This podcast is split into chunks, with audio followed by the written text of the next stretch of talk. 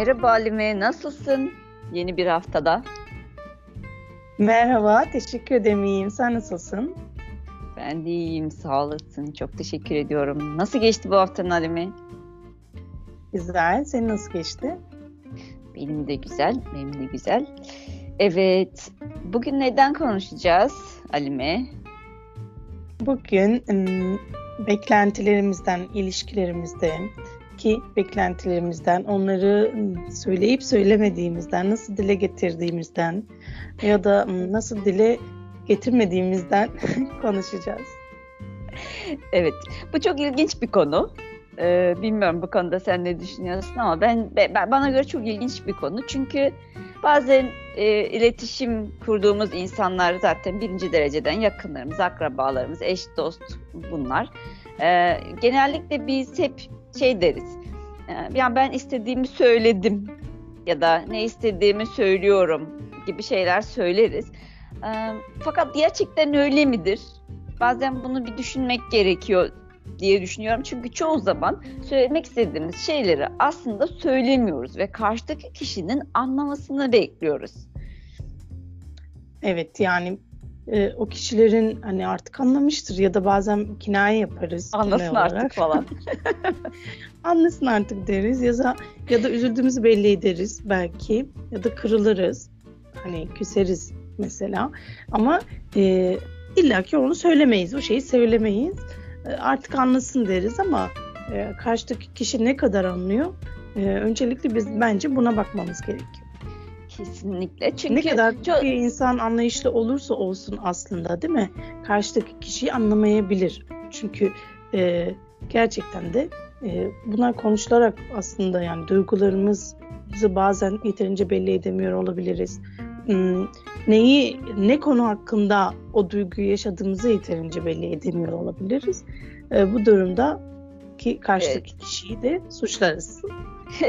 Seni bunu söyleyince hemen aklıma şey geldi. Bazen işte çiftler ya da e, yani fark etmiyor taraflardan herhangi birisi e, küs ya da öfkeli e, karşıdaki kişi anlamıyor. Yani niye öfkeli ki bu şimdi? Ne, ne oldu ki şimdi de e, şu anda bu öfkeli ya da sinirli ya da böyle hani şey tabirle yeni nesil tabirle neden trip atıyor şu anda diye karşıdaki kişi düşünmeye başlayabiliyor. Ve onun öfkesini anlamsız ve manasız bulduğu ve onun öfkelenmesine de bir sebep göremediği için çünkü yani anlamamış olabilir göremediği için o da öfkeleniyor. Yani durduk yere neden öfkelenip duruyorsun? İşte neden kızıp duruyorsun gibi.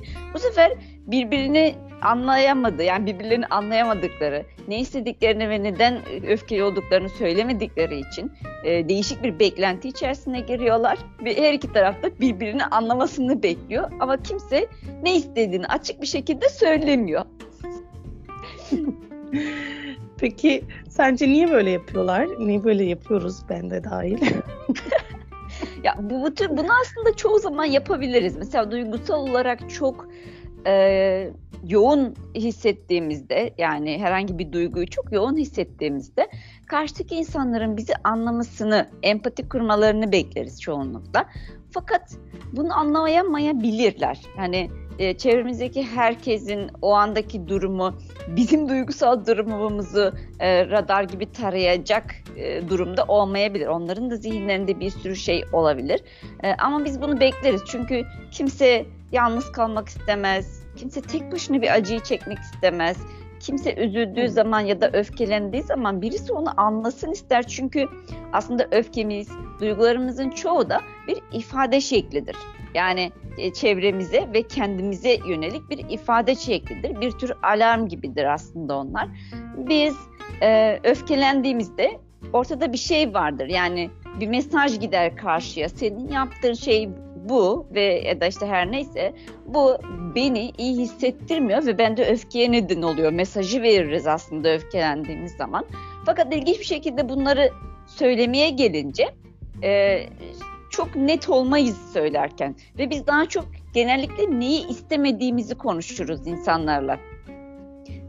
Bilmiyorum sana evet. sana da denk geldi Aslında mi? biraz e, toplumun yapısı da etkili. Çünkü biz gerçekten toplum olarak duygularımızla konuşmayı bilmiyoruz.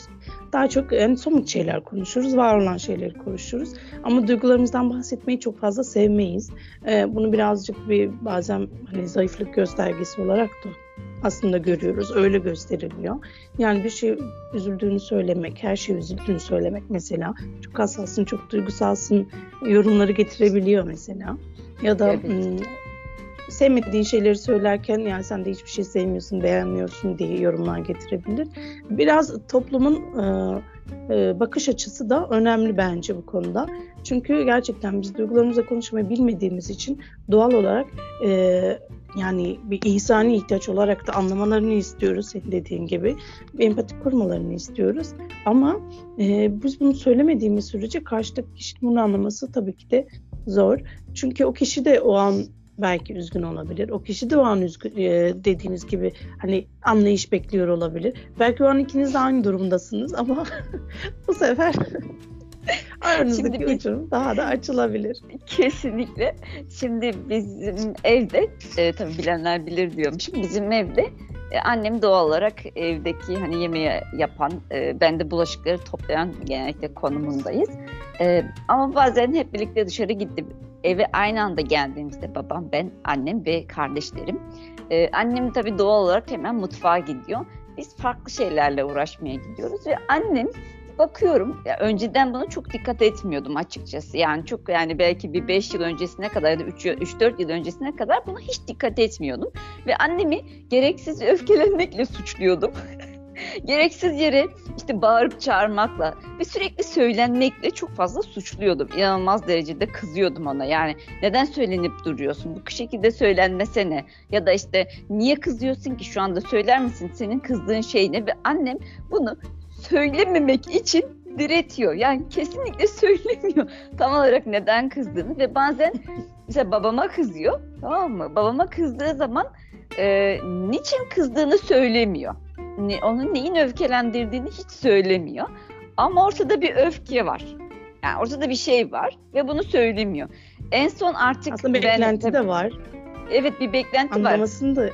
da sizin onu anlamanızı da istiyor. Evet.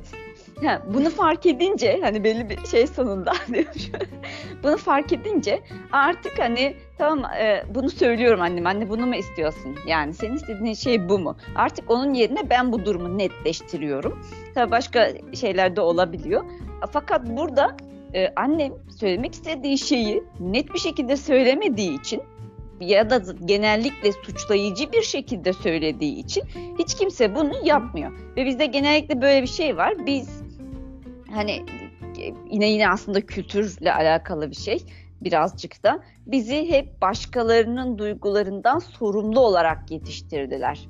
Yani işte anne üzüldüyse ya da baba üzüldüyse e, biz suçlusu biziz. Ya da Suçlusu bu yüzden de bir başkasının iyi olmasının sorumluluğu hep bize atıldı. Yani arkadaşımız, işte akrabamız, annemiz, çocuğumuz neyse anneysen çocuklar, eş işte e, ve bu sebeple de hep başkalarını böyle bir iyi etme şeyiyle yaşıyoruz. Yani Çabası. ümidiyle yaşıyoruz. Onları kırmamak için, onları üzmemek için ve bu da bizim kendi e, talep ricalarımızı daha doğrusu başkalarından istediğimiz şeyleri geri bir planda tutmamıza sebep oluyor. Ama ne oluyor? Birikiyor bu sefer ve patlıyor ve bu sefer suçlayıcı bir konuma geçiyor. Ben bunu bunu yapıyorum da siz hiçbir şey yapmıyorsunuz. Ben bunları bunları sizler için düşünüyorum da siz hiçbir şey düşünmüyorsunuz. Aslında başta net bir şekilde söyleyeceği, hiç suçlamadan, kimseye kırmadan söyleyeceği bir cümleyi biriktiriyor, biriktiriyor, söylemiyor ve en sonunda suçlayarak bu sefer talep haline getiriyor. Çünkü talep olduğu zaman artık şey oluyor. Benim buna hakkım var. Hani siz işte e, o zaman da karşıdaki kişi ya boyun eğecek ya da baş kaldıracak ve genellikle de bu alışkın olmadığı bir şeyse baş kaldırıyor ve yapmıyor o gelen şeyi yani gelen ricayı yapmıyoruz. Evet yani dediğim gibi gerçekten de ihtiyaçlarımızı dile getirmek, o ihtiyaca ihtiyacımızın olduğunu söylemek e, ayıpmış gibi algılanıyor. Yani benim şu an sakinleştirmeye ihtiyacım var desem bilmiyorum belki karşımdaki kişi güle de bilir yani bazen bunu da düşünüyoruz mesela. Evet. E, tabii o kişiye de bağlı ama bu herkes için geçerli değil yani. Bizi anlayan kişilere karşı tabii ki de bunu güzel bir şekilde ifade ettiğimizde gerçekten e, o bunu yapar. Yani e, dediğim gibi aslında yapar. Ama biz bunu söylemeye çekiniyoruz. Benim sakinleştirmeye ihtiyacım var. E, evet. Benim ağlamaya ihtiyacım var mesela. Yanımda benim durmana ihtiyacım, ihtiyacım var. var. Yanımda durmana ihtiyacım var. Evet. İşte yardımına ihtiyacım var gibi. Bunları gerçekten söylemiyoruz ve kişi anlasın diyoruz. Anlamadığı zaman da o kişi de direkt suçluyoruz. Belki gerçekten yapabilecek bir kişi belki ım, empati olarak biraz daha zayıf biri olabilir yani. Öyle yetişiyor yetişebiliyoruz çünkü. Ee, ama belki yardım edecek. Gerçekten bunu dile getirmek çok önemli. Evet. Ya burada da hep işte e, iyi olma şeyi var. Hani e, hep iyi olalım. İşte başkalarını kırmayalım üzmeyelim. E, ama bu sefer biz e, kötü hissediyoruz. Çünkü istediğimiz şeyi hiçbir zaman istediğimiz şekilde alamıyoruz. Çünkü net bir şekilde ifade etmiyoruz.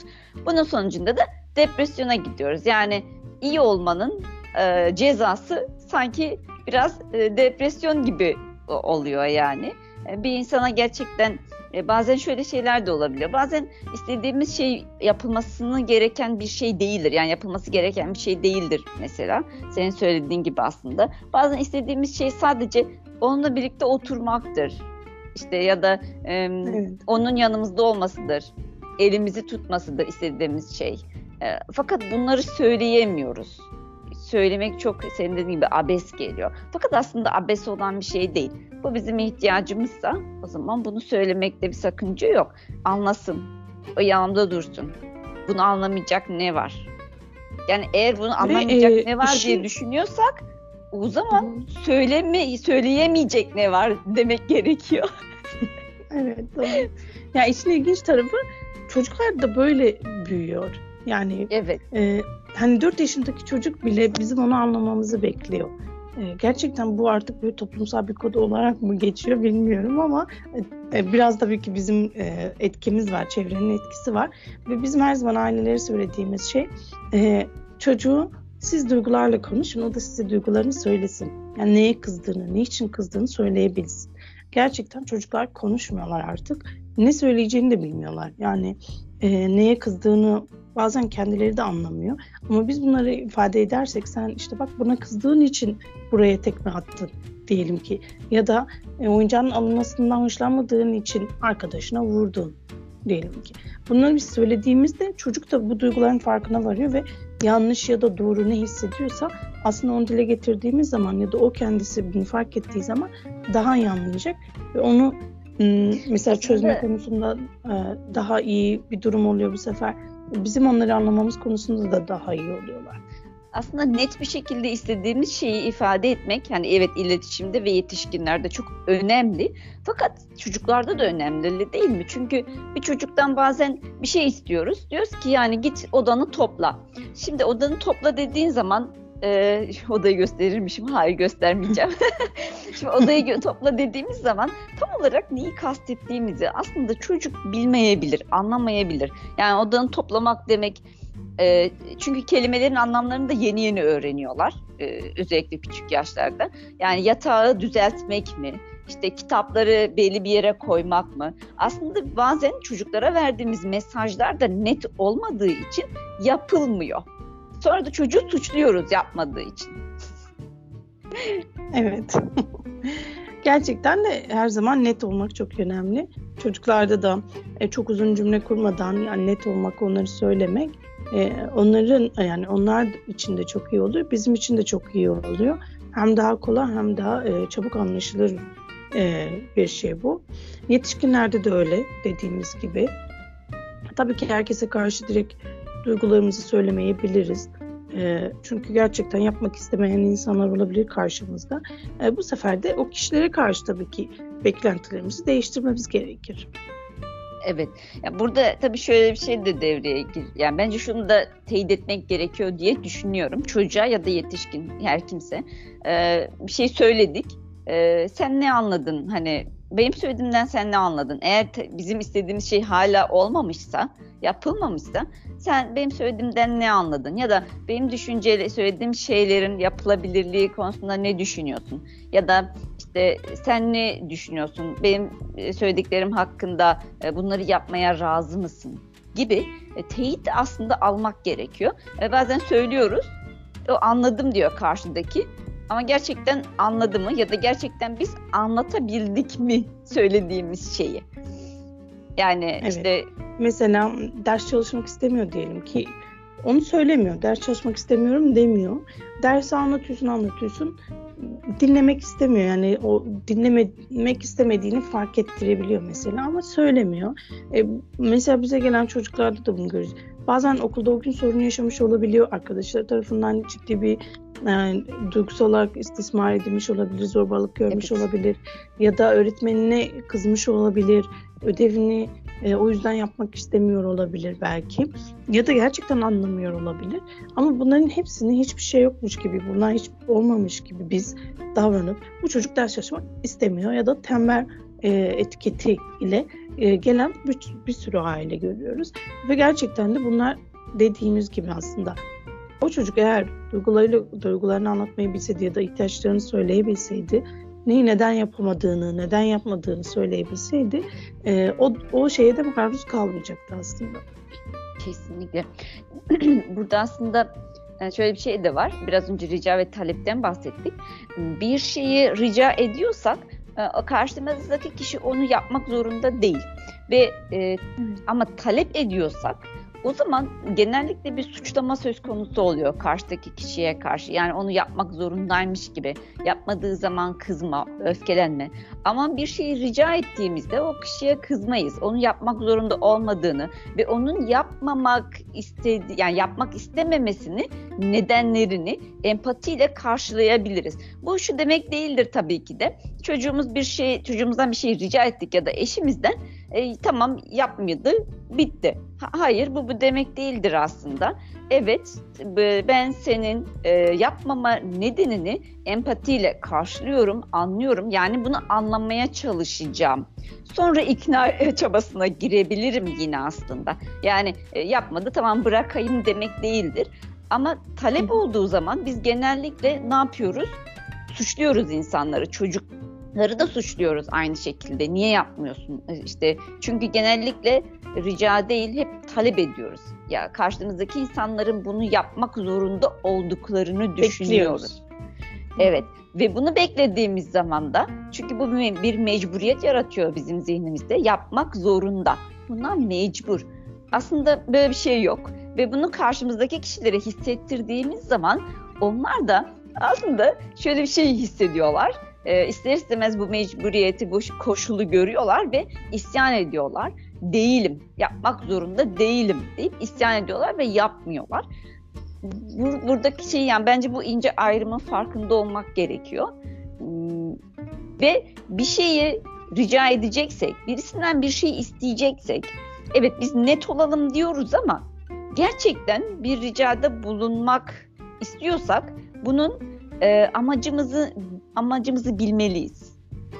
Yani ben bunu niçin istiyorum? Benim amacım ne? Yani e, ve aynı zamanda bundaki amacımız bazen rica ederken böyle e, şey söyleriz. Hmm, nazik, hoş cümleler kurarız. Buradaki amacımız acaba karşımızdaki kişiye istediğimiz şeyi yaptırtmak mı? Hani e, yoksa ilişkimizin daha iyi olmasını sağlamak mı?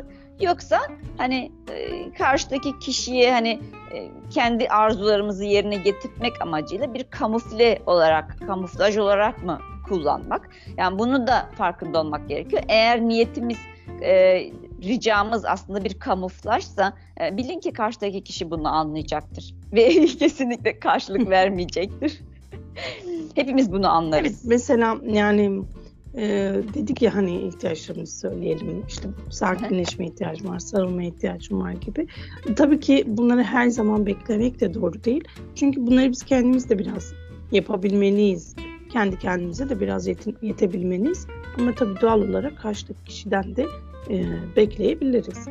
Bunların abartılı olmaması yani bu isteklerin çok fazla olmaması da gerekiyor. Beklentilerin e, o kişiye göre de olması gerekiyor. O kişinin yapabildiklerine evet. göre olması gerekiyor. Kesinlikle karşılıklı bir şekilde her iki tarafında tatmin ve doyum sağlayacağı bir şey olması gerekiyor. Yani aksi takdirde bir tarafın üstün olduğu, diğer tarafında söylenenleri yaptığı tek taraflı e, bir iletişim tarzına döner ki bu da zaten iletişim olmaz. Evet. Ee, çok teşekkürler Mukadder. Aşka eklemek istediğim bir şey var mı? Eklemek istediğim şey e, son olarak e, bir şeyleri net olarak ifade ederken dedik ki amacımızı bilmemiz gerekiyor ve genellikle bizler e, karşıdaki kişiye amacımızı belirtmeden bunu yaptığımızda hep ne istemediğimizi söylüyoruz. Mesela ayakkabınla içeri girme. Sana kaç defa söyleyeceğim işte banyoyu böyle bırakma. Ya da sana kaç defa söyleyeceğim işte sana söylediğim şeyleri unutmadan getir. Hani sanki burada unutmadan getir dediğinde istediğim şeyi aslında istediğimiz şeyi söylüyormuşuz gibi geliyor herkese. Yani bize de öyle geliyor. Aslında hayır. Biz oradan ona neyi yapmaması gerektiğini söylüyoruz neyi yapması gerektiğini söylemiyoruz. Çocuklara da bu böyle. Hep o yani neyi yap yapmamaları gerektiğini söylüyoruz. Ama onlara bir seçenek sunmuyoruz. Ee, bunun yerine olumlu bir şekilde işte e, sana yazdığım listeyi e, eksiksiz bir şekilde eve getirmeni isterim demek yerine ya da ayakkabına ayakkabını kapının dışında eşin orada bırakmanı istiyorum ya da yani net bir şekilde söylemek ve gerçekten olumlu bir evet. şekilde söylemek söyleyeceğimiz şeyi, istediğimiz şeyi söylemek. Çünkü istemediklerimize odaklandığımızda hep e, bu olumsuz olarak geri geliyor ve zihnimiz bu sefer hep ona çalışıyor ve hep öfkeli oluyoruz. Ve belli bir süre sonra evet. olumlu olan şeyleri ve olumlu olabilecek olan seçenekleri sunmayı da beynimiz sunmuyor yani. Çünkü öyle çalışmayı unutuyor. o yüzden de evet, buna dikkat etmek gerekiyor. Her alana da yansıyor. Kesinlikle hani bu kişisel gelişimcilerin şey dediği noktaya geliyor. Yani olumlu bakın, pozitif bakın şeyine geliyor. Ee, buradaki şey tabii Doğru. hayata olumlu hayat olumlu bakın, her şeyi olumlu görün, e, polyana olun e, demek değil aslında benim kastettiğim şey. Sadece ricaları yani söylerken olumlu bir dille söyleyin. Ne istediğinizi söyleyin ve amacınız olsun onu söylerken. Ne istemediğinizi değil. Ee, teşekkür ederiz. Biz dinleyen herkese de teşekkür ederiz. Ee, evet. güzel bir konu oldu. Güzel bir konuşma oldu. Herkese iyi haftalar dileriz. Herkese evet iyi haftalar dileriz. Ee, lütfen bölümümüzü beğendiyseniz, sevdiğiniz ya da tanıdığınız en az bir kişiyle paylaşmayı lütfen unutmayın. Ee, biz zaten e, yorum bölümüne de e, nerelerden dinleyebileceklerinizi, dinleyebileceğinizi de yazıyoruz. Lütfen Google Podcast'ten, Spotify'dan eğer bu uygulamalar telefonunuzda yüklüyse bizi takip etmeyi unutmayınız.